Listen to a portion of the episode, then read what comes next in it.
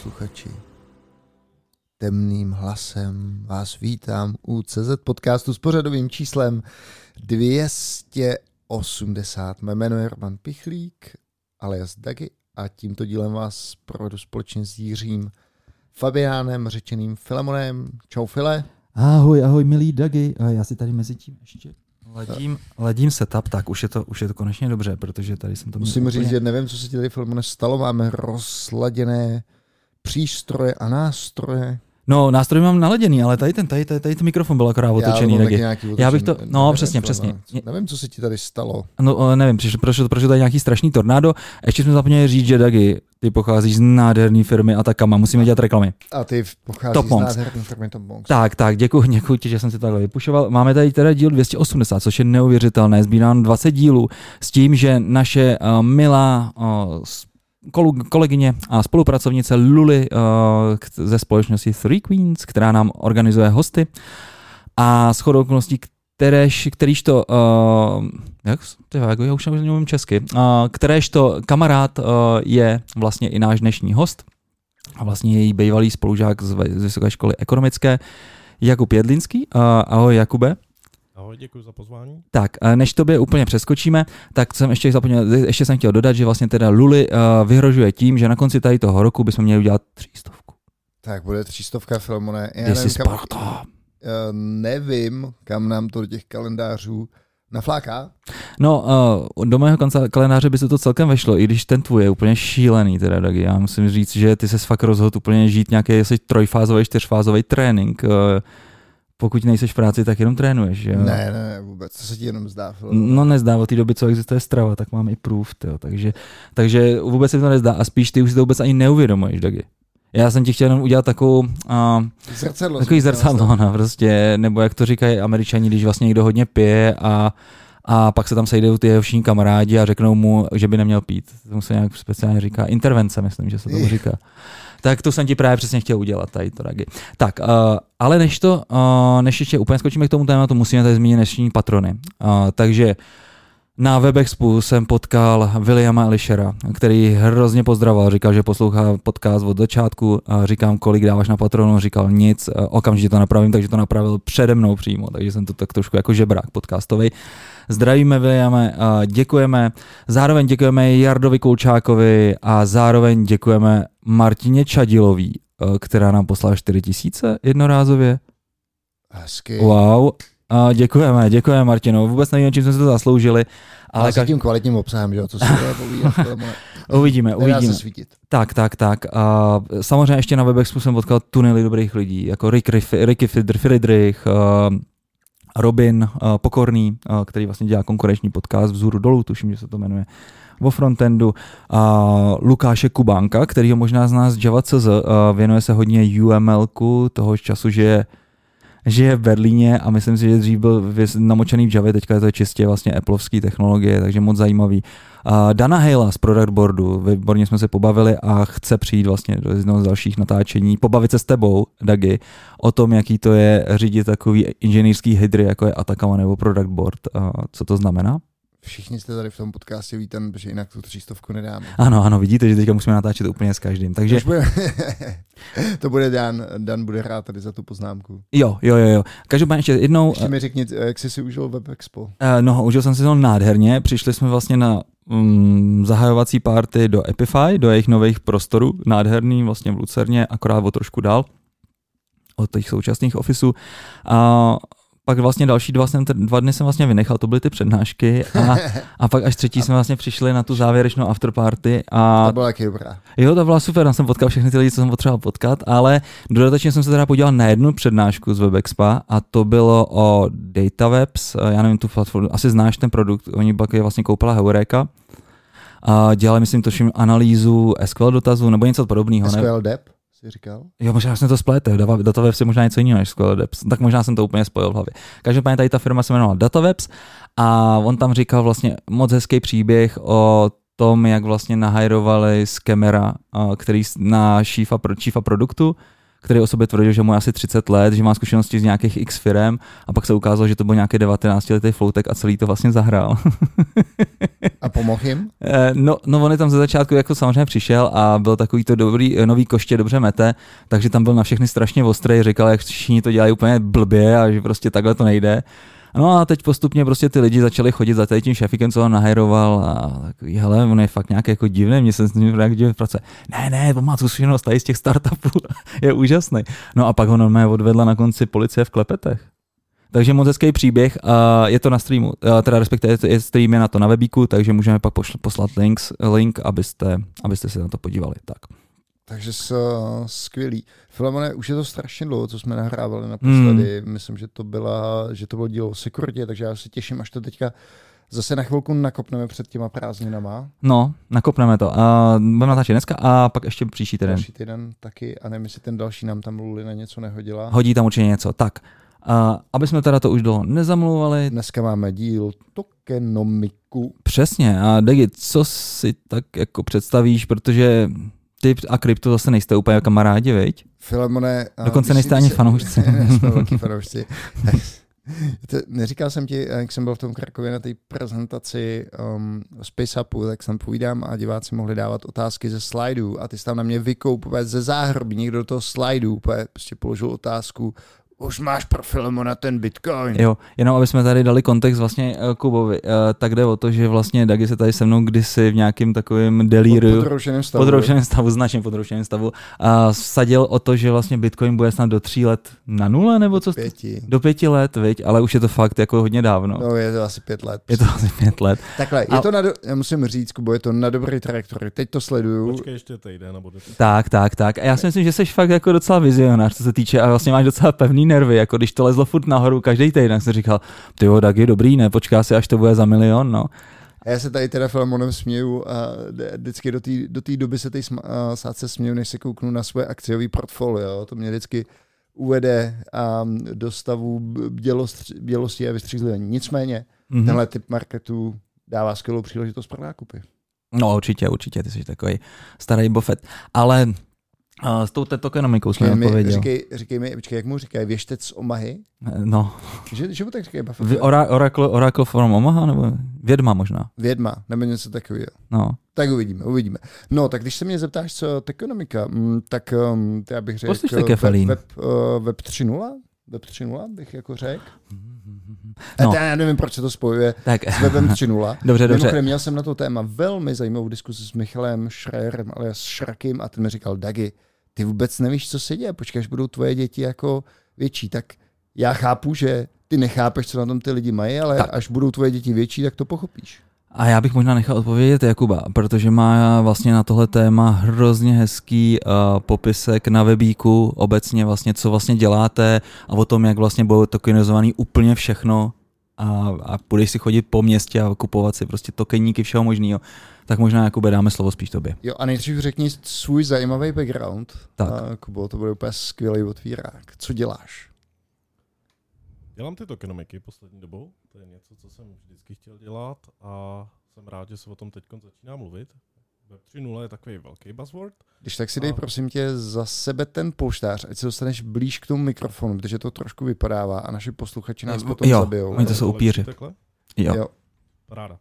Tak jo, uh, tokenomika není ještě takový buzzword, jako třeba Web3, uh, nebo jako NFTčka a tak dále.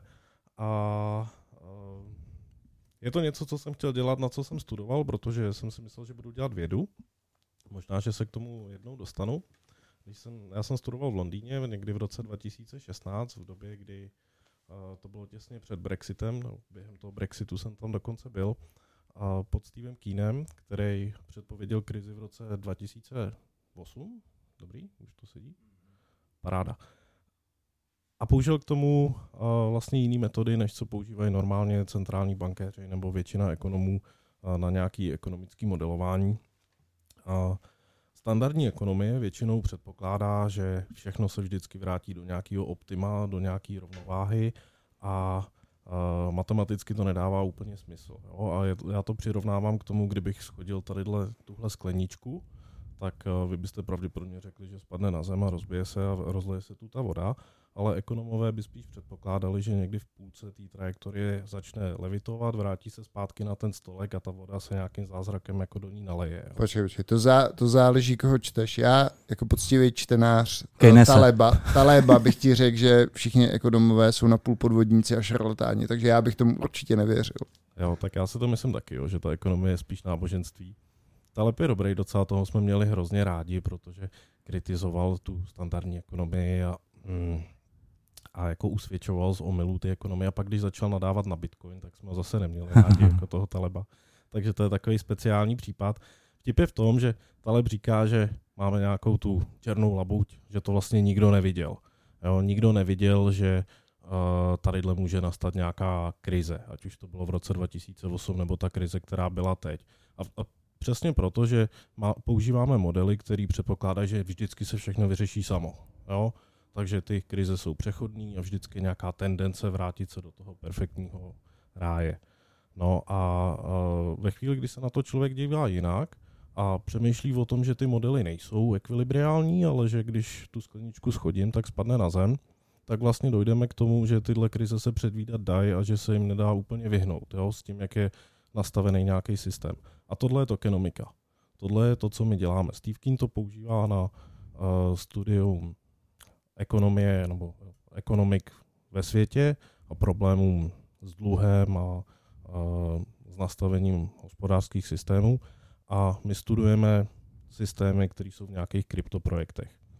A protože se tomu nikdo pořádně nevěnoval, tak dneska vidíme, že tady kolabuje Terra Luna a teď Celsius a další jako nesmyslné projekty přijdou a půjdou, a půjdou přesně na tu nulu. Bitcoin asi ne, jo, tam si jako nemyslím, že se tohle stane, ale uh, u spoustu projektů jo.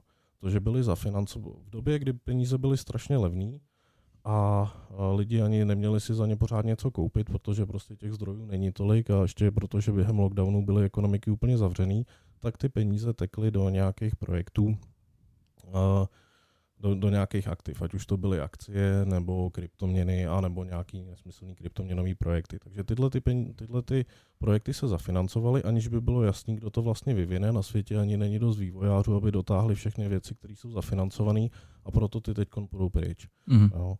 Navíc často to bylo tak, že tam byly úplně nesmyslný, uh, nesmyslný částky, který, vemte si, že OK, tak mám nějaký nápad tady, že vyřeším nějaký hrozný světový problém, většinou je to nějaký kliše, nemám ještě hotový ani MVP, ani nic vlastně, nemám ani dobudovaný tým a najednou dostanu jako miliony, miliardy dolarů. Tak to prošňupu, projedu svět a to, ten projekt skolabuje. Jo. Mm.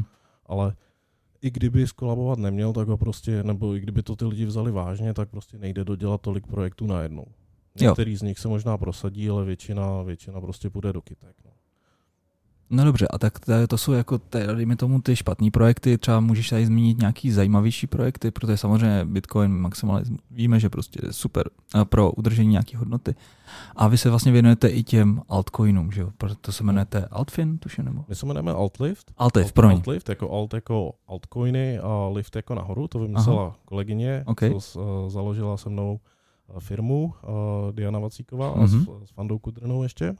Jsme byli jenom tři na začátku, tak jsme mysleli jako, ale altcoiny to dává smysl. Mm. Uh, já někdy v roce 2009 jsem přerušil školu, protože mi to nedávalo smysl jako VŠE a začal jsem podnikat, prodával jsem spodní brádlo tehdy, Mhm. ale během toho, co jsem byl pryč jako té školy, tak jsem začal víc sám přemýšlet o penězích a studovat si nějaký alternativní zdroje a sám jsme navrhli v našem e-shopu nějakou voucher měnu a uh, pak jsem se vrátil na školu a začal jsem to jako konfrontovat s těma učitelama, jaký na to mám názory. Teď se ukázalo, že ty učitelé vlastně jsou mnohem chytřejší než to, co nás učí, jo, Mhm. než, než takové ty učebnicové věci. Neukázali všechny svoje, celý svoje kung fu. No, jasně, no. A ono někdy, někdy to úplně nejde. Já se to Mhm. mm-hmm. snažím, třeba já učím na vaše teď sám a dělám takový punk, jako že se snažím schválně ty věci jako spochybňovat a navrhovat nějaký alternativní teorie a tak. Ale jedna z věcí, ke kterým jsem došel, je, že problém je, že máme jenom jedny peníze, které dělají všechno. mhm. A teď některé z těch jejich funkcí jsou protichůdný, Hm. tlučou se mezi sebou a vlastně je to dost špatný design. A že by bylo lepší mít víc různých měn, který by uh, se soustředili na tu věc, kterou dělají dobře. No jasně, ale to jsme tady třeba měli, že jo, a pak takový to neustále vyměňování, vexlování z jedné měny na druhou, to, tak to... No, pokud se jedná jako o vexlování koruny na eura nebo Hmm. tak, tak to jsou vlastně měny, které jsou navrženy úplně stejně. Ano. Tam je jenom jiná autorita té centrální Mhm. banky, která to nějakým způsobem dohlíží, ale v podstatě všechny, každá z nich se snaží dělat úplně všechno. Jo. Jo? Což prostě není ten dobrý nápad. Takže jsme si řekli, hele, bylo by dobrý, kdyby Bitcoin je super jako uchovatel hodnoty, asi to jednou bude rezervní aktivum, možná, že docela brzo, ale na některé jiné funkce se nehodí a tak je lepší nadizajnovat eh, ten projekt eh, nebo tu, tu měnu nebo to kryptoaktivum na to, aby dělalo tu věc, ve kterém je dobrá. Jo? Mhm. To samozřejmě neznamená, že tadyhle je prostor pro 20 nebo 30 tisíc nějakých kryptoměn a že cokoliv koupím, tak poletí do nebe, jako si lidi myslí, když, eh, když je zrovna bullrun. Jo? To je Mhm. nesmysl. A my jako v podstatě teď třeba všechny ty projekty shortujeme. Jo, protože i ty dobrý, tím jak se od, uh, likvidita vylívá pryč z trhu, tak uh, padá dolů všechno, takže jako nic uh, v podstatě nelongujeme, něco držíme uh, a máme to vyrovnaný shortama, ale spíš vyhledáváme ty nejblbější projekty. Mně to přijde podobný, jako když lidi přemýšlí o tom, ježiš, to je taková škoda, že během té dotcom bubliny, jako jsem si nekoupil, já nevím, Google nebo Amazon, ty, tyhle unicorny, to bych byl bohatý. Jo. Jenže já říkám, no jo, ale teď 99% těch projektů jako umřelo. To není daleko jednodušší zavřít oči, hodit jako šipku a trefit jakýkoliv náhodný projekt a ten shortovat. A v této situaci jsme podle mě teď. Jo. Hmm, hmm. Dagi, ty bys viděl, jak třeba teďka by se rozhodl, tady prostě najdeš nějaký projekt, prostě, který fakt jako stojí za hovno, jak ho shortovat? To jak víš, jako ty mechanismy, jak vlastně, jak vlastně jako, dejme tomu na půjčku dostat ty, ty, ty uh, akcie nebo jako ty, ty, ty tokeny toho daného projektu v tenhle ten moment a pak vlastně je prodat. Jak tady to vlastně funguje? No úplně teoreticky to fakt funguje tak, že si něco půjčím Hmm. a vrátím to za rok, až to bude stát míň. Jo, Jo, a mezi tím jo. si ty peníze užiju. Ale samozřejmě pardon, na tohle asi neseženu uh, protistranu Ano. většinou, takže uh, potřebuju obchodovat na nějakých likvidních trzích, my třeba obchodujeme na FTX. Tohle mi přijde docela jako velká nespravedlnost dnešní doby, Mhm. mm-hmm. že dneska uh, lidi jsou nucený do toho, aby do něčeho investovali, protože uh, vlastně Inflace. peníze ztrácí hodnotu. Mm. Přesně tak, jo, inflace. A teď jako do čeho? Když už jsme, máme tak vysokou inflaci, že centrální banky proti tomu zasahují, teda kromě té Evropské centrální banky, která je asi úplně v nějakém jiném vesmíru, ale Mhm. ostatní centrální banky zvyšují sazby nebo provádí nějaký tapering, opak toho kvantitativního uvolňování, že vlastně stahují tu likviditu a teď všechno jako padá dolů. A co s tím má člověk dělat, protože pro normální lidi, pro nějaký ten retail je dost obtížný uh, dostat se k možnosti vůbec něco shortovat. Hmm. A i, i, i když jako tu možnost máte, tak to je jako mnohem složitější nebo těžší, než prostě si něco koupit a držet to. Jo, takže tohle si myslím, že je jako velký problém současné doby, že jediný rozumný, co se dá dělat, je shortovat a to dost dobře nemůže dělat každý. Přesně. A není tam třeba nějaká díra na trhu, že by si vlastně takhle crowd, uh, source, crowdfundoval, ale obráceně. Že byste vlastně crowdshortovali, to, že vlastně by ti lidi dali jenom vlastně pokyn, ale vlastně tím, že nemají přístup té platformy, ty máš, tak vlastně ty bys to tady s nimi jako uzavřel přes nějaký jako tady separátní kontraktíky. Jako bylo by to asi Jak maso. bys pak ty prachy vymáhal, kdyby to šlo na druhou stranu? Ale to já myslím, že by si jako pohlídal, jako co se týče smlouvy, jo. Ale Já spíš s- jde o... takhle, jednak to není úplně legální. Aha, ok. Protože třeba fond, my, my provozujeme fond, ale ten je pro kvalifikovaný investory, Jo, takže jo. od nějakých 40 tisíc euro, Aha. což prostě není každý. Čekaj, ale kvalifikovaný investor se staneš jenom, když projdeš, nebo stačí jenom, aby se prošel nějakým tím dotazníkem, ne investorským, tam není nic. Jo, ale taky je tam, po- pokud jsi fyzická osoba, tak potřebuješ ještě mít takovouhle částku peněz k dispozici. A to ne každý má. Jo. Ale A jednak taková to, částka je kolik? 40 tisíc. 40 tisíc euro, Aha. jo, takže zhruba milion korun. Uh, Kdy, když, nějaký... když by si se chtěl jako do toho fondu připojit, nebo kdyby si ho chtěl založit? No to připojit. Připojit, připojit, připojit, připojit. Jo. A vstupní poplatky, když by si chtěl takovýhle fond založit? Uh, pro, Řádově. Tam To- nejsou až tak důležitý úplně ty vstupní poplatky, ale třeba to, jak jsme to dělali my, uh, tak to trvalo hrozně dlouho. Museli Hmm. jsme přelíst spoustu překážek, který před náma ještě nikdo přelízat nemusel, protože ten uh, vlastně udělat fond v kryptu, takovým způsobem, jako ho děláme my, uh, prostě nikdo nedělal. Jo? Třeba na světě jsou jenom dvě banky, které byly ochotné otevřít na něco takového účet A teď my jsme to nechtěli dělat na Kajmanských ostrovech Hmm. a podobně v nějaký jako exotický jurisdikci, kde Hmm. má ten eh, klient menší právní ochranu. Chtěli jsme to udělat v Evropské unii, v, v Nizozemsku. Takže Mám se od Gibraltara. Uh, ne, ne, ne.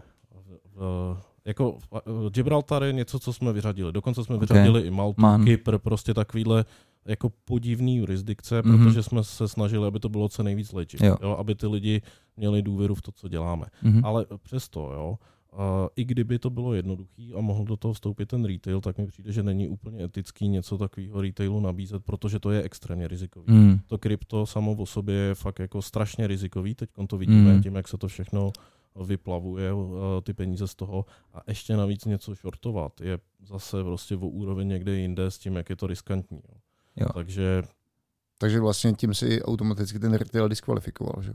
Proto říkám, ale to ne, že bych to udělal schválně. Jo. Já No. jednak ani nemůžu, ale jednak bych to asi ani nechtěl nabízet, Mm. protože mi to přijde, že ty lidi nechápou, jako jak moc je to rizikový a že o ty peníze můžou přijít. Mm. A že no, Ale- nepřipadá mi jako fair tyhle ty služby nabízet Jo. jo. lidem, kteří nechápou ty rizika a nemůžou si dovolit je postoupit. No, na druhou stranu teďka vlastně s tím rozmachem DeFi a naopak teďka asi nejspíš kolapsem, co uvidíme, tak z toho opačného směru to teďka ty lidi uvidějí taky.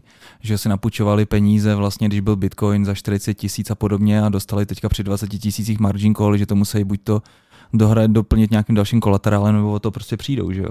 Takže Jo, je to tak, no. A tadyhle nebude žádný bailout. mm, Jo, tyhle lidi Ano. prostě šli do krypta s tím, že to asi měli vědět a asi i věděli, mm, že my jsme vždycky říkali těm lidem, hele, nedávejte, jo, kup si Bitcoin, je to dobrý nápad, ale prostě nedávej do toho peníze, který nemůžeš ztratit. Všichni to, všichni, všichni, hele, všichni, všichni to říkají a pak když to padá, ne, takový to, byly to všechny moje úspory na studium, ne.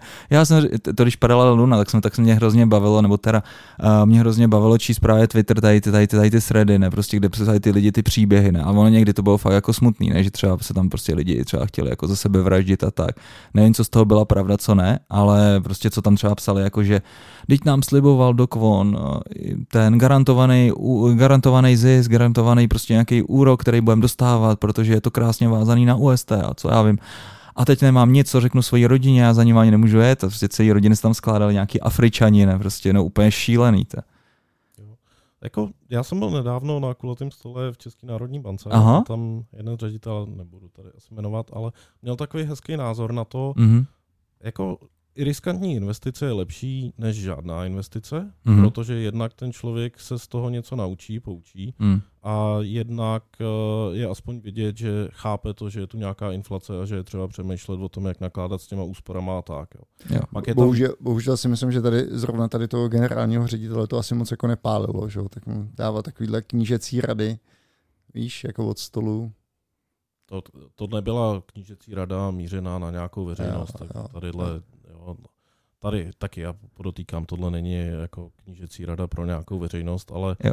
eh, to, to bylo jako pro okruh nějakých lidí. Jo. Je to zajímavý jako, názor, určitě. jakým způsobem vlastně o tom přemýšlet. Mhm. Mm-hmm. Bavili jsme se i o tom a říkalo to teď víc lidí, jako Borák to třeba říkal, to se mi líbilo, psal to na Facebooku, uh, že na západě nebo v Americe ty děcka třeba na střední škole dostanou, já nevím, tisíc dolarů na nějaký virtuální účet a teď ať si zkusí to do něčeho zainvestovat. A drží to roky. Jo, my něco podobného děláme taky na VŠE v rámci jednoho mýho kurzu, že tam je jako investment competition. A jde o to, že ty studenti takhle pochopí víc vlastníma penězma, byť jsou herní, co se vlastně v tom světě děje a jaký Mm. jsou tam souvislosti. Hele, ono mi to padá, teď už to prožívám a začnu přemýšlet proč, jo, a jaký mají různý geopolitický uh, vlivy nebo události vliv na, na ty moje prostředky a teď přemýšlím už, jak rozdělit to riziko a tak. A bylo by hezký, kdyby jsme žili ve světě, kde člověk takhle nemusí o tom přemýšlet, ale bohužel kvůli, a zejména podle mě fakt kvůli nějaký dobrodružný, dobrodružným politikám centrálních bank, kdy se emitovalo jako nesmyslné množství levných peněz do ekonomiky v představě, že všechno roste do nekonečna Hmm. a že jako zdroje vždycky budou, tak najednou se všichni lidi na světě, nebo aspoň v tom našem světě vyskytli v situaci, kdy musí takhle přemýšlet, jo. Protože není, není, není moc jistot. Mm, mm, mm, mm. Mimochodem dneska jsem četl headline, že podle ČNB je, je realitní trh a ceny nemovitostí asi o 40% vlastně nad, nad um, marketem ve smyslu, kde by to mělo být. Mhm. že vlastně o 40% jsou dražší nemovitosti. Hmm. A dneska že situace s tím, že mladí lidi by si chtěli sice pořizovat nemovitosti, ale bohužel jako ne, nemají vůbec šanci dosáhnout na hypotéku.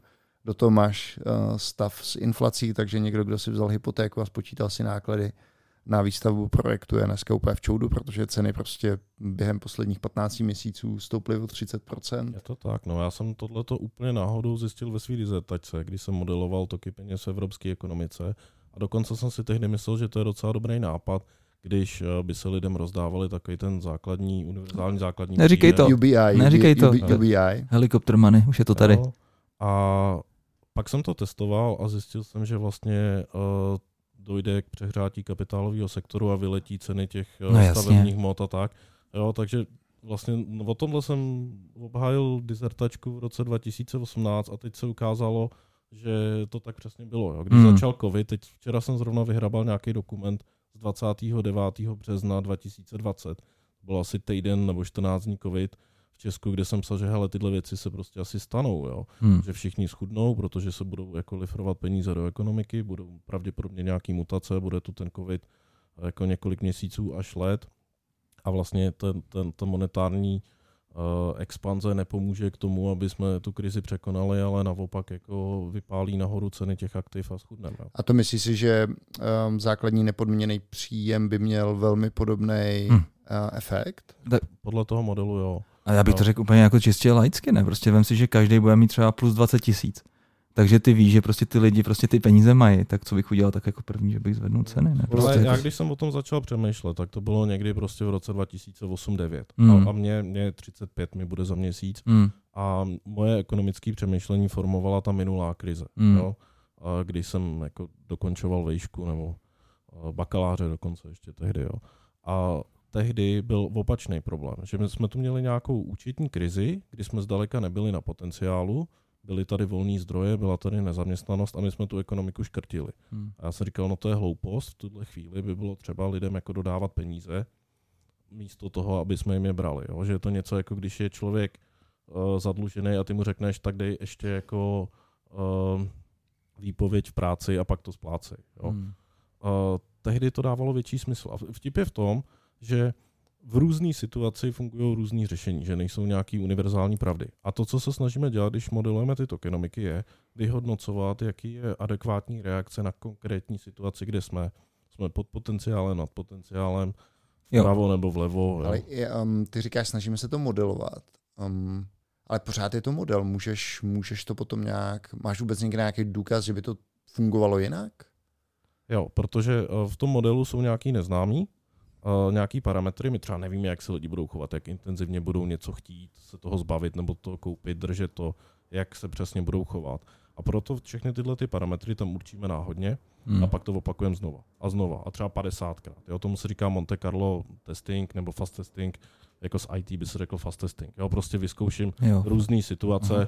a teď koukám, kdy, eh, kdy to skolabuje. Mhm. No a my třeba z těch 50 modelů zjistíme, hele, v těchto těch situacích třech, čtyřech to kolabuje kvůli tomuhle a tak musíme to reparametrizovat. A když, uh, když máš takovýhle model hotový, tak to ještě furt neznamená, že si vyhrál, jenom uh, už dopředu předvídáš, co se může podělat a máš na to připravenou uh, Strategii, nějakou, nějakou strategii, ale furt ne, neodejdeš jako od hotového a říkáš si, a teď už všechno bude vždycky dobře. Je Hmm. třeba být jako Cautious. bdělej, cautious, jo. Já jsem ho přirovnával k tomu, když mě můj kamarád Venca Kápl jako operátor na Temelíně pozval do, uh, do toho řídícího centra. Nechal tě zmáčknout tlačítko AK, jaký to byl AK 37, 47, co, to, víš, Něco, takový, něco devět, ne? V tom seriálu AK, jo, Černobyl, jo, to tak- bylo hodně dobrý. takový no. to, ale já jsem na té smrtelné posteli, ale já jsem přece to tlačítko zmáčkl. Viděl jsi to, Filemone? Viděl jsem to, Já už to, se já to úplně miloval, to úplně téměř to jako zacelilo ráno v mojím srdci po té poslední řadě hry o trůny, že jako asi měsíc potom vyšel Černobyl a zase bylo všechno dobrý, protože to je nejlepší seriál, co jsem kdy viděl. Aha. Ale ta pointa, jo. My jsme půl hodiny byli v tom Velíně Temelínu a tam jako bylo šest nějakých alarmů. Jo, v průměru jeden za pět minut.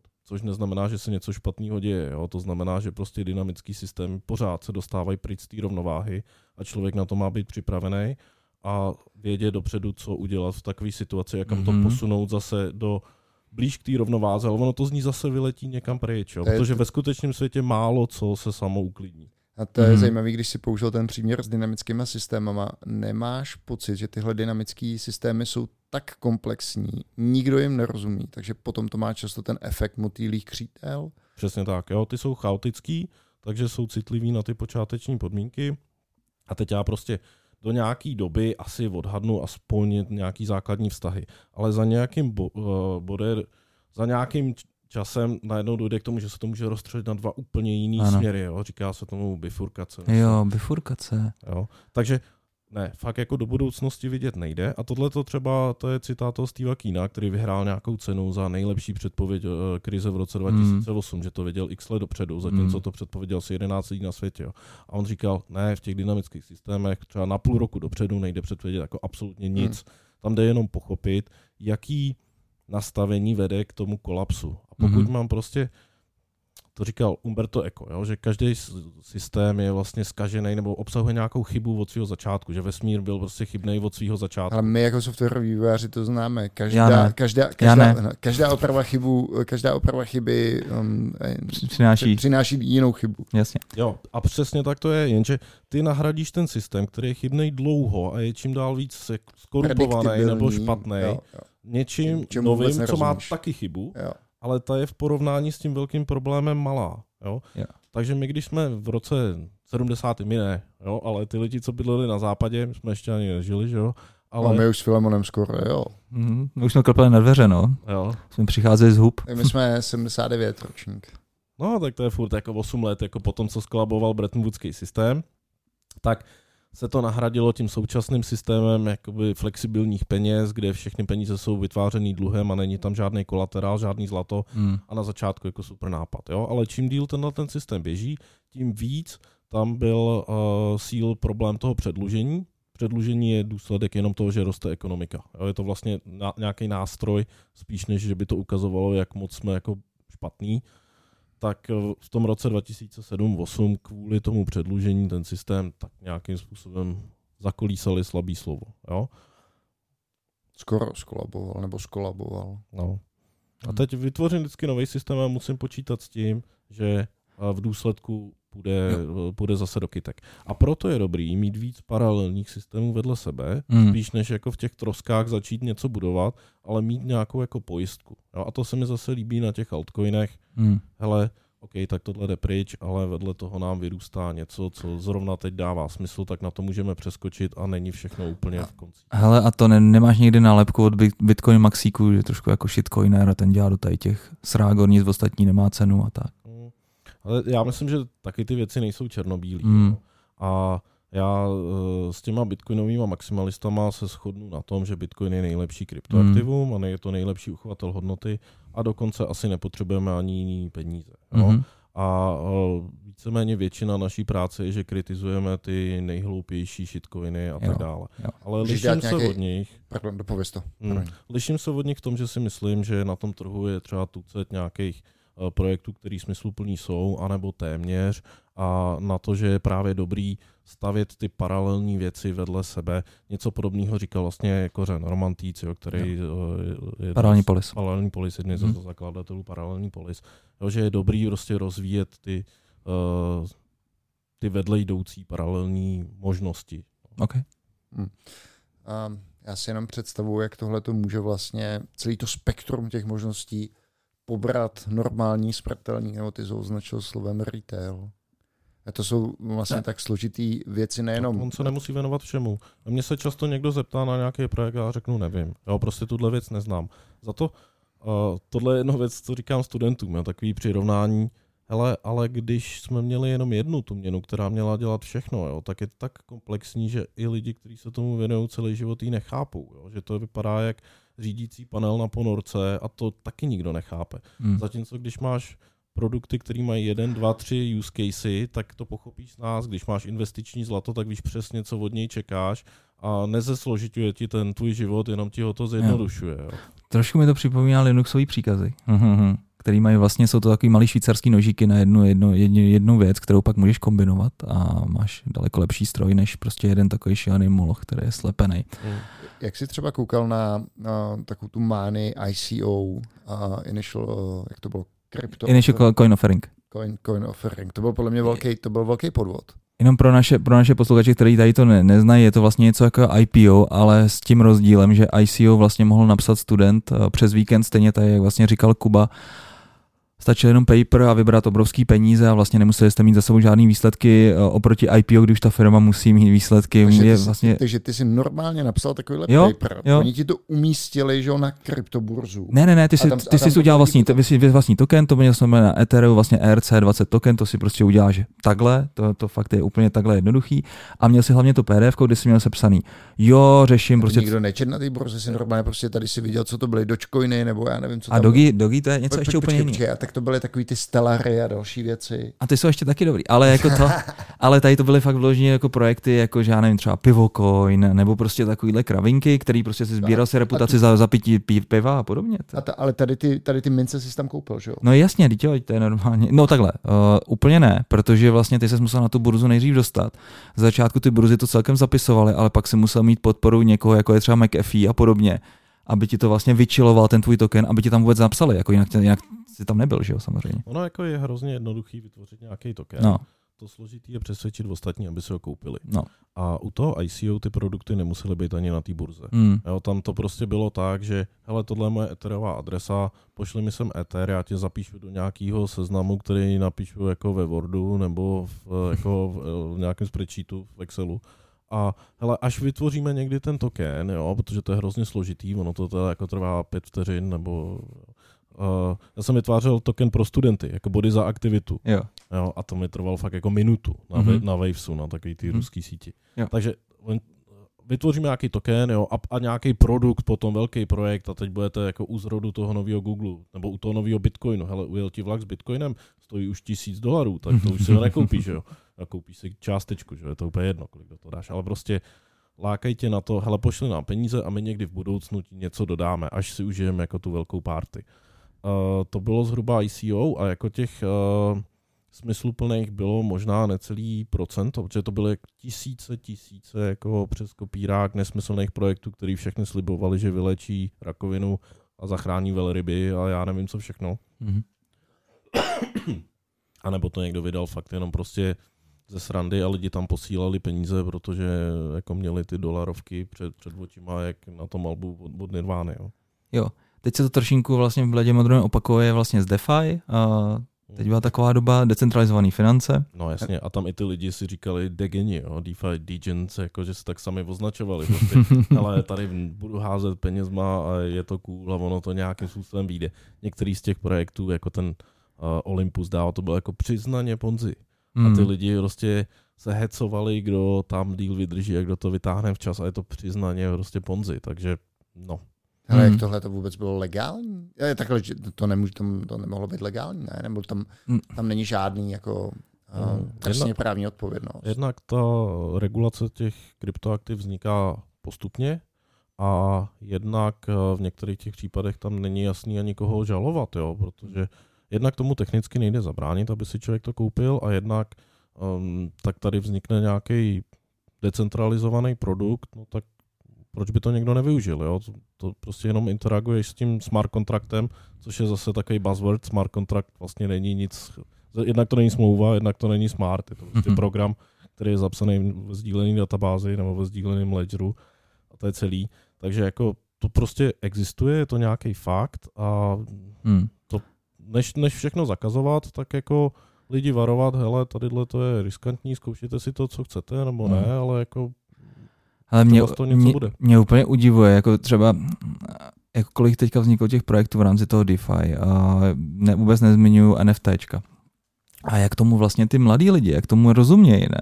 Víš, jako že třeba jsem vždycky řešil, eh, jak prostě složitý je prostě někomu vysvětlit metamask, jak to vůbec funguje a tak dále. Tyhle lidi vůbec, ty prostě jako tam švrcají, si to vyměňují, tamhle prostě stejku, tohle, tamhle si to prostě přehazují. Je úplně neuvěřitelné, jak ty lidi do toho nabutovali. A Dagi, ty bys na to koukal prostě jak z jara, co se tam prostě všechno děje. Já si ale hlavně myslím, že mm, mají ty lidi, jak to říct, vědí, že z toho potom nic mít nebudou? No to nemusí, že jo, tak něk- některý prostě, když z toho vyskočí dostatečně rychle, tak, tak třeba mít budou. To je to Jako. Schéma, že jo, to je prostě jako... Ono, já bych zase třeba docela pochválil naší policii, že si myslím, že postupuje teď proti těmhle těm největším podvodům. Platon A- Coin. Jo, jo, typicky. A takových věcí je spousta. Bohužel nám se třeba vozívají uh, každý týden minimálně jeden člověk. Jo? Někdy jsou tři, Hmm. tři lidi za týden, že poslali sta tisíce uh, na nějakou webovku, která ani není prolinkovaná s ničím jiným. A A to je prostě vtipný, že utopili v tom vši- vši- peníze. A... Všichni si dělají uh, srandu z takových uh, těch příběhů, jako nale, naletěl Afričanovi z Ugandy s ustřelenou nohou, prostě srdce. Jako voják, jo. No ne, tak takový to víš. Jak se jako, vraceli jste- ty generálové a tady, tady lákali ty, tak ty, starý paní, ne? Mám tam, zla, mám tam zlato, tvé, pošli mi nějaký peníze, pak, pak ti něco dám. Jako tomu se vlastně směješ, jak by někdo tak hloupej, aby tomu naletěl. Ale tady to je přece jako v bledě modrém to samý, akorát to kolem sebe má ten odér toho krypta nebo bitcoinu možná. Hmm. Nepřijde ti to tak? Hele, hele, je to tak. A nejhorší, že vlastně ty lidi jsou strašně přesvědčiví, no. A že i třeba vlastně tady chlapíci, co tady opravovali dům a tak to, tak to nebyli žádný prostě moc velký lumeni a jeden z nich přišel a říkal, co si myslíš o tomhle, to vypadá dobře, ne? že bych taky mohl jako mít ten bitcoin.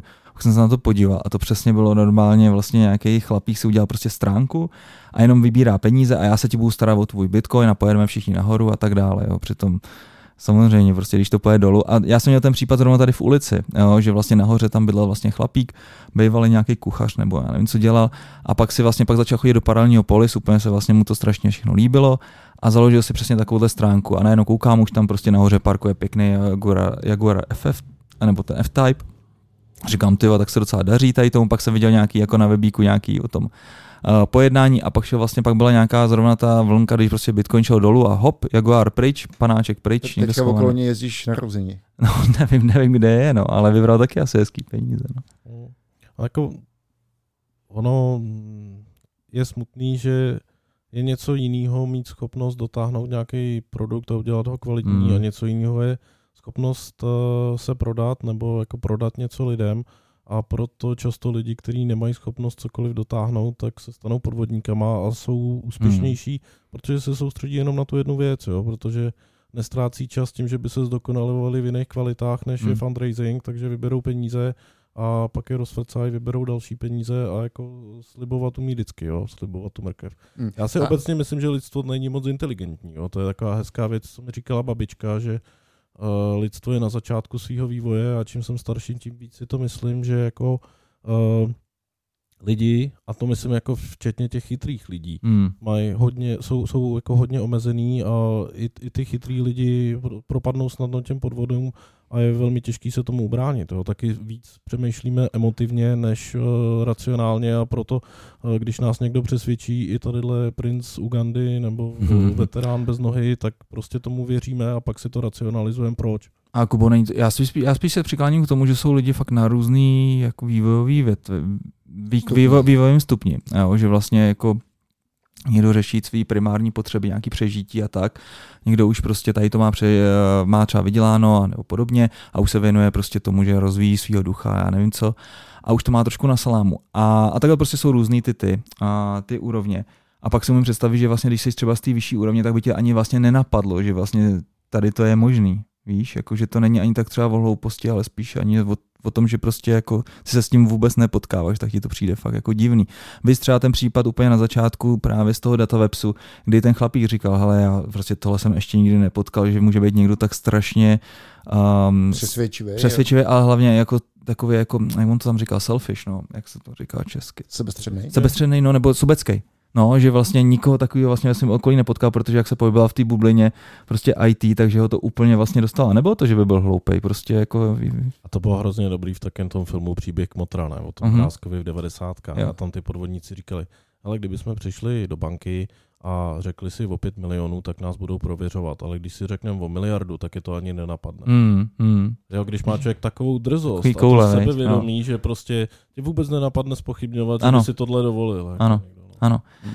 A, a přijde ti, um, že ty věci tak nějak jako levitují kolem těch kryptověcí, protože jim ty lidi rozumí, anebo je to úplně nezávislý na tom, co najdeš. Že? Můžeme se bavit o krizi v roce 2008, kde to uh, bylo spojeno s, s hypotékama, že? S, s, s hypotečníma úvěrama, kde je vlastně dávali de facto úplně každému A nebo, ty, ty, ty lidi tomu vůbec nerozumí a jako je skupina lidí, kteří dělají jenom multilevel schémata, hmm. který jsou často za hranou nějakého ponzi a opakují to s tím, co je zrovna trendy, co je hmm. zrovna moderní.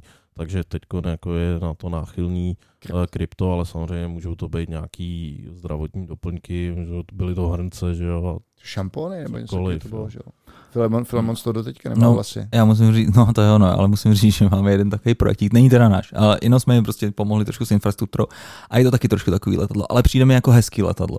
A je to o tom, že si vlastně kupuješ, sponzoruješ nějaký stromky, které si se ti vysázejí někde prostě v Jižní Americe. Tohle je úplně jakoby typický, no. takových, protože my něco takového děláme no. taky, ale jako jiným způsobem, no. jo, že už jsme koupili dopředu třeba ten les, jo, ano, a ty stromy ano. fakt existují, ano, ano. konkrétní strom, ano, ano. tak jsme se setkali s tuctama doslova různých projektů, no. kde ti říkají, dej nám peníze, kup si tuhle tu odpustku moderní a my tady někde postavíme jako stromy. Jo. Uh, já neříkám, že to nejde udělat dobře, ale jako většina těch, většina těch projektů prostě je zase fakt jako prodávání odpustku jo, nebo vzduchu. Je to tak, no. Hele, aby jsme se vrátili zpátky, uh, prakticky vlastně si tady zmiňoval vlastně u té ekonomiky, u toho designu uh, tu metodu Monte Carlo a jak vlastně máš ten svůj model. Jsou na to nějaký nástroje, nebo jsou předpřipravený modely, nebo jako, jak, jak tady to celý funguje, kdybych si to chtěl spustit? Používáme nástroj, co se jmenuje Minsky. Mm-hmm.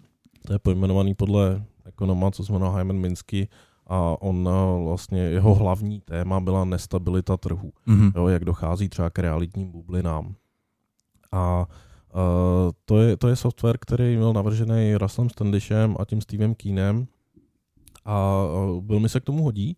Uh, donedávna ani podle mě neexistoval jiný. Teď asi před dvěma měsíci vzniknul nějaký podobný projekt na modelování toků peněz ve hrách, jmenuje se to Machinations, mm-hmm. uh, tak jsme na to taky koukali. Teď je to úplně nová věc, docela. To v některých věcech je to asi šikovnější než to Minsky, v něčem je šikovnější to Minsky. Tam je zajímavý, že ono to umožňuje spojovat třeba 40 toků peněz mm. do nějakých stavů a ne, nejde tam udělat chyba, jo? že ten uh, produkt nebo ten, ten program neumožňuje, aby někde ty peníze se najednou objevily z ničeho nebo zmizely. Jo. Nemůže se člověk přehlídnout. Jo? Jo. Nestane jo. se tam takový to, že prostě zapomenu někde v kódu napsat středník a teď jako hledám, kde co mm-hmm. je za problém. Jo? To se tam uh, to se tam nemůže stát, protože to rovnou vyhodí chybu. Takže uh, je to docela fajn software, který si myslíme, že se teď může víc Jakým způsobem tam ten model um, zapisuješ, nebo vůbec jako popiš našim posluchačům, mm. jak, jak takový model vzniká? Jako ty si řekneš, tak chci si tady namodelovat nějakou situaci mm, XYZ, a nebo jak, jak to funguje vůbec? Mm.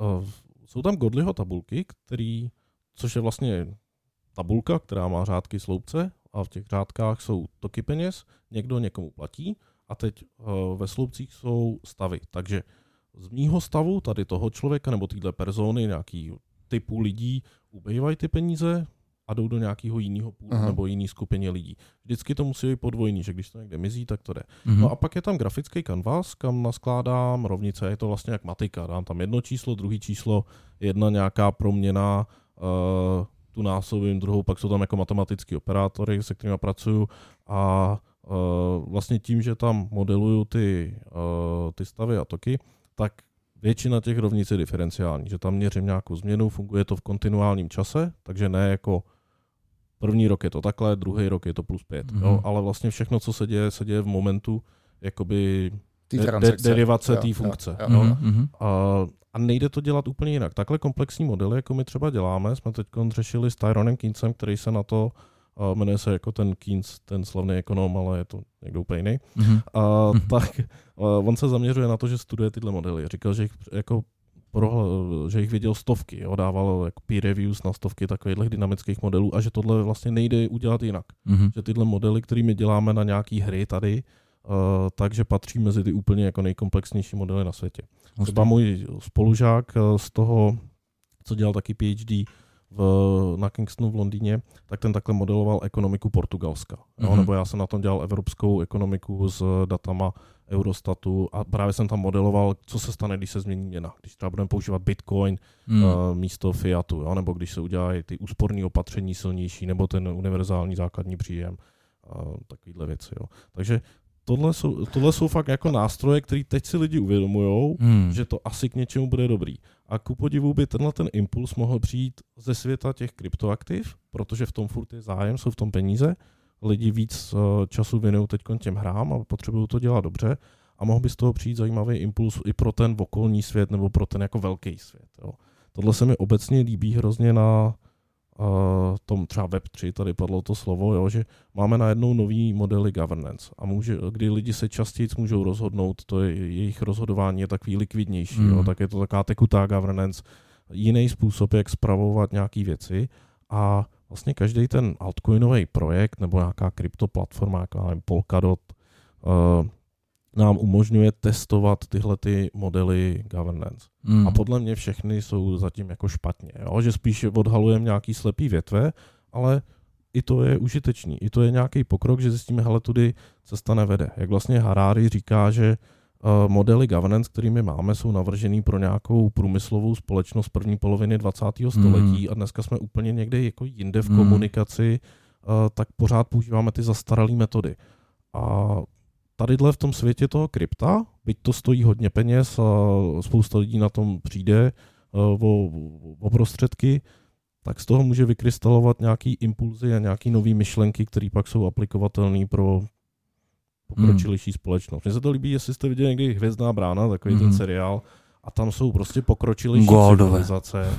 No tak ty Goldové jsou zbetkové, jo? ale pak jsou tam nějaký pokročilejší civilizace, které vypadají, že žijou v míru Hmm. a že všechno je tam skvělý a teď my si říkáme, je to proto, že jsou na tom vyšší úrovni toho uvědomění. Tak. A možná, že to tak je. Jo.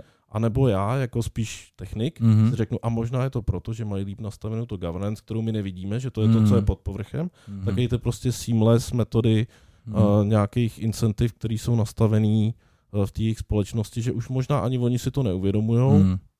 A třeba je to z části tak a z části tak. Hmm. No stejně vlastně většina tady, ty- tady ty governance eh, teďka vlastně v těch projektech je stejně nastavená na základě toho, kolik toho vlastníš, což je absolutně neakceptovatelný pro normální takhle vlastně tady veřejnost. Kdykoliv jim tady vlastně nahodím meritokracii a nebo podobný, podobný modely, tak jsem označovaný za oli- oligarchu a podobně. Přičemž já si myslím, že prostě by to mělo být tak nastavený podle odvedených daní, ne podle toho, kolik toho máš, jako nějaký proof of stake, ale spíš proof of tax return nebo něco takového. Protože když vlastně topím, tak asi bych měl mít jako větší váhu hlasu, že jo. Ale vlastně většina tady těch governance modelů je stejně založená na tom, kolik toho, kolik toho vlastním toho. Pod- Podobně jako akciovky. No, Až přesně na to, tak. až na to, že teda vlastně- akcie mají jasně definovaný práva. Mm. Zatímco ty tokeny většinou nemají žádný práva definovaný. Tak, tak.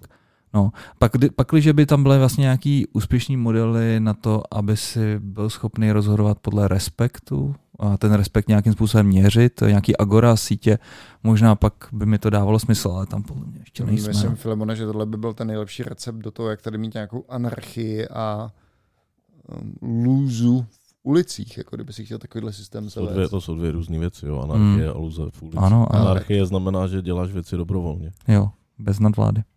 Ale s pravidlama. Tak, no. Okay. Tak. Nicméně, ať, platíš, ať platíš daně, jaký platíš, tak, tak pořád, pořád tady můžeš Filemone bezpečně vít na ulici. Což Jo, to neříkám, a neříkám, ale myslím, myslím, si, že, myslím si, že bys měl mít větší hlas než třeba člověk, který prostě dostává peníze, že jo. Jako, No, tak, jako ty ho asi máš, jo. Já ne, no, jestli má, máme takovou politickou debatu teďko, ne? Já jsem si vždycky se ty jako parlamenty, že to je k ničemu, myslím si to furt, teda, jo, že by se to mělo zrušit. Ale jako začí, chápu trošku to, že fakt je rozdíl mezi tím, když člověk je schopný doručit nějaký dobrý produkt mhm. a že je rozdíl v tom získat nějaký peníze. Proto Mhm. já třeba jsem anarchista, ale nejsem úplně anarchokapitalista, přestože jsem kapitalista. Jo? Jo. Protože fakt jsou lidi, kteří dokážou tady akumulovat velké peníze a jsou to podvodníci. Ve chvíli, kdy máme problém nějakého uh, pána a správce, Mhm. tak uh, tenhle problém je zatím jako nevyřešený, podle mě.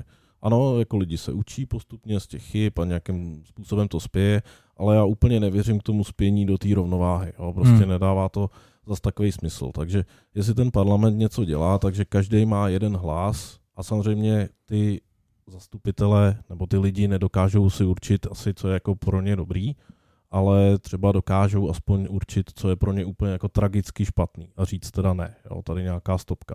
A, a pak ta většina jako nemůže být přehlasovaná tou menšinou, která, nebo může, jo, samozřejmě, protože že jo, budou se prodávat koblihy a tedy. Ale jako filozoficky to nějakým způsobem chápu. Říkám, já jsem spíš na straně té anarchie a myslím si, že vlády, parlamenty nejsou dobrý nápad, ale aspoň jako částečně chápu, k čemu to má být dobrý. To jste se krásně ponotovali. A ještě něco vlastně, co bychom mohli dodat k těm tokenomikám. Jaký třeba projekty jste dělali, na který třeba jste hrdí a se povedli? No, tak jsme, jsme hrdí na projekt Tent, který jsme dělali. Ent? Tent, tent, Tent. jako stan, Okay. jako stan, stan a tam je token intent, jako nějaký záměr. A, to je vlastně karta, která je napojená na Mastercard a umožňuje mi to platit rovnou bitcoinama, stablecoinama přes hodinky, že to zlepšuje likviditu Mm-hmm. mezi kryptem a fiatem, protože jeden z velkých problémů je, jak vůbec dostat peníze Mhm. do toho krypta, aby mi to banka dovolila, aby mi nesebrala kreditka 4,5% a Mhm. tedy. A potom další problém je, jak dostat z jedné sítě ty peníze do druhé, z Etherea na nějakou layer 2, a, nebo tak něco jde řešit přes Binance, přes centralizovanou stranu a my jsme vymýšleli, jak to udělat, aby ten člověk mohl mít furt peníze na svojí non-custodial peněžence, Mm-hmm. a, a hlavně jak tam nastavit incentivy, aby lidi, kteří to častěji využívají, měli levnější, nebo lidi, kteří tam utratí víc peněz, tak do budoucna mají prostě levnější tyhle ty směny uh, a tak. No. Počkej, tak jenom abych si uměl udělat před- představu. Takže já mám na Trezoru nějaký bitcoin a teďka prostě mám k tomu kartu od toho Tentu, která je teda vydaná Mastercardem a jak teda vlastně jako tam... Máš, máš vlastně apku No, a teď ty ty bitcoiny máš eh, na svý vlastní peněžence, která je připojená ale u nich jako, apku. jo. ne, na, na tvým Trezoru, na tvým vlastním. Je to non-custodial peněženka, držíš to sám No, jo?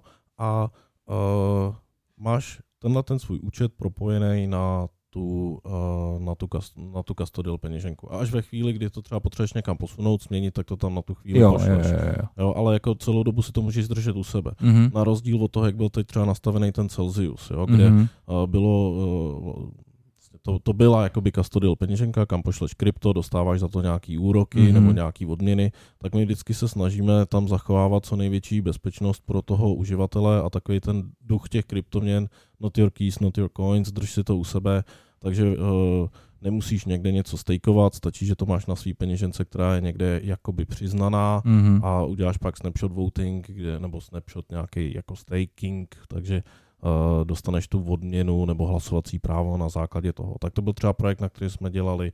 Dělali jsme pěknou hru na Cardano, takovou pátračku, uh, dělali jsme uh, dělali jsme altáry, Mhm. uh, jako v Prive to Earn hru, co, co se nám líbí. To by se líbilo tady Dagimu. A Dagi, sportovní aktivity napojený vlastně na Metaverse. To znamená, ten tvůj avatar se nevylepšuje jenom v reálu, jak to teďka vidíme tady ostatně, ale i vlastně ve virtuálním světě, takže vypadal bys úplně k světu podle toho, jaký máš data na stravě. Mě už bych nemohl vypadat líp. No to, ne, to, to rozhodně nemohl. A, a ono zase jako je spousta různých metaverzů a avatarů, NFTček a my to jako kritizujeme, že, myslíme, Ale- že to jsou blbosti.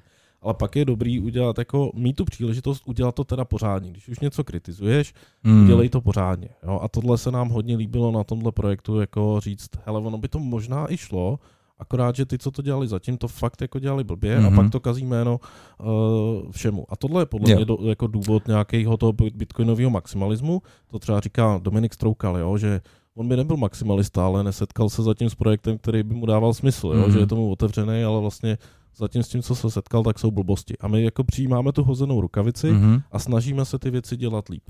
Hele, a ještě zpátky teda k tomu intentu, nebo k tomu tentu. Eh, To jste dělali před jakou dobou? No, to jsme dokončovali 23. prosince, to si pamatuju, že jsem musel dodělat white paper, mamka přijela na Vánoce na návštěvu. No, protože si potřeboval tou kartou koupit jí dárek, ne? a No, ona, musela ona fungovat. to ještě není ani spuštěný. Jo, Jo, takže, protože Jo, takhle. tam je třeba zprocesovat další věci, ale my jsme, Jo. to, my jsme to dodělali, tu naší část, eh, nebo dodělali jsme tu naší část někdy na konci minulého roku, Mhm. s tím, že až se to rozjede, tak my budeme zase kontrolovat, teda jestli to funguje tak, jak jsme to předvídali, modelovali a jestli Tak. ne, tak tam budeme dělat ty zásahy do toho, aby to fungovalo. To jsem se chtěl právě zeptat, takže ještě, ještě je příliš brzo na to, uh, jak vám moc seděl ten model oproti, oproti tomu té realitě. Uh, určitě se podívám na ty Machinations, to vypadá docela zajímavě, protože ten, ta ekonomika ve hrách, to je, co mě fakt zajímá, uh, co tam všechno jde vlastně nastavit, jo, prostě jako A nějaký... hlavně ty to potom můžeš uh, relativně kontrolovat, že jo? Jestli, se ty, jestli, jestli ta, ta ekonomika v těch hrách potom funguje, jak jsi ji namodeloval, jestli ty lidi se vlastně podle toho chovají, nebo ty jo, hráči. Jo, na tohle nepotřebuješ blockchain třeba, jo. Já jsem dělal vývojáře počítačové hry Korábě Hmm. s Kubou Husarem, asi čtyři roky, to bylo super a tam jsem navrhoval ty, uh, ty herní tokeny, Mhm. virtuální měny, ale ne jako krypto, ne decentralizovaný a, a jak má fungovat bazár, jako nějaký vnitřní trh a tak, takže uh, tohle se dá, jo, jakoby třeba Janis Varoufakis, který to dotáhnul z herního vývojáře až na ministra financí nejúžasnější země v Evropě, Řecka. Řecká, no. Tak, On byl herní tak- vývojář. Jo, on byl, on pracoval pro Valve, jako vlastně navrhoval herní ekonomiku v Team Fortress 2 Aha. a pak se stal jako ministrem financí. A nebylo to v té době, kdy Řecko nějak to na tom nebylo no, on, úplně... on, on, byl ten, ideální. který No, ono potom jako tam přišel tom- jako ten řezník, který to měl že jo, vyřešit. Aha, on byl- vidíš se. On vlastně, že jo, Evropská unie uh, nebo... Bailout, ne, tam udělal. No, no, no, no, no, a on byl vlastně ten, který to tam potom exekuoval, že jo. No, on se to snažil nějakým způsobem Aha. vyřešit a měl spoustu různých nějakých alternativních měnových návrhů. Já v té době jsem psal diplomku taky na tohle téma, Hmm. tady jsem to hodně studoval, ale on říkal, že být herním vývojářem nebo herním makroekonomem je sen každého makroekonoma, protože máš veškerý data. Hmm. A všechno, co řekneš, rovnou vidíš, uh, jestli, jako v reálném čase, jestli to tak je nebo ne a můžeš si s tím hrát, aniž by si jako musel být psychopat, uh, ministr financí a jako řídit životy skutečných lidí a jejich skuteční peníze, že? No určitě, Jakube, ale pak je zase další věcička, že já když jsem třeba hrál hodně aktivně EverQuest 2, MMORPG, celkem pěkný, tak jsem tam měl nemálo kamarádů, kteří byli neuvěřitelně úspěšní. V té hře přeprodávali všechno možný, měli prostě ten market úplně nastudovaný a v reálu dřeli bídu z nouzí. Jo, že vlastně jako tím, že to je hra, tak ty lidi se fakt nechovají úplně, jak by se normálně asi chovali, že prostě Jo, tam ten strach je, jde úplně pryč, je. no. A je na to Proof, my jsme Mm. psali taky s kolegou Šimonem Burianem, jsme kdysi psali nějaký vědecký v Mm. úvodkách článek, kde jsme brali právě tyhle data z té korábě a dělali jsme literature review, kde z toho vyplývalo přesně, lidi se nechovají úplně Mm. stejně jako v reálu. Tím je to zajímavější ve chvíli, kdy už máš tu kryptoměnu, Mhm. kterou můžeš změnit za ty reální peníze, Mhm. A už je to tomu blíž. že Jo? Jo, Je to blíž, no, ale jak se říká, jako čím dál seš od těch reálných, do té keše, kterou máš v ruce, tak tím víc máš chuť utrácet, že jo. A jako tím víc vlastně to nebereš jako peníze, no. No jasně, jako jestli si mám uh, rozhodnout, jestli mám vydat peněženku a vytáhnout No. ty reální v uvozovkách Mm. mm. papíry, a nebo jestli mám zaplatit hodinkama, tak zaplatit hodinkama je daleko příjemnější uživatelský zážitek a daleko méně mě to bolí. Stresuje. Ještě méně kreditkou, to ani nejsou moje peníze, ty kreditkou, že platím peníze, které ani neexistují, ty v tu Mhm. chvíli vznikají. Takže ano, samozřejmě tyhle věci jsou vymyšlené, proto to říkal Rimmer, ne, že jako banke, láska je instrument, co vymysleli bankéři, aby vytáhli z lidí víc peněz. Já myslím, že tenhle podcast nemohl uh, být zakončený lepším claimem. Mhm. Děkujeme moc za skvělý Jasně, Jakube, ať se daří. Uh, tady samozřejmě na poli altcoinů a přivádět na svět nebo pomáhat přivádět na svět uh, nějaký hezký, myšlenky. hezký myšlenky. A jsem rád, že tady taková firma je, jako Díky. Altfin. Moc děkuji za, Ahoj. Moc děkuji za super diskuzi. Tak jo, měj se hezky. A vážení posluchači příště, nashledanou, naslyšenou.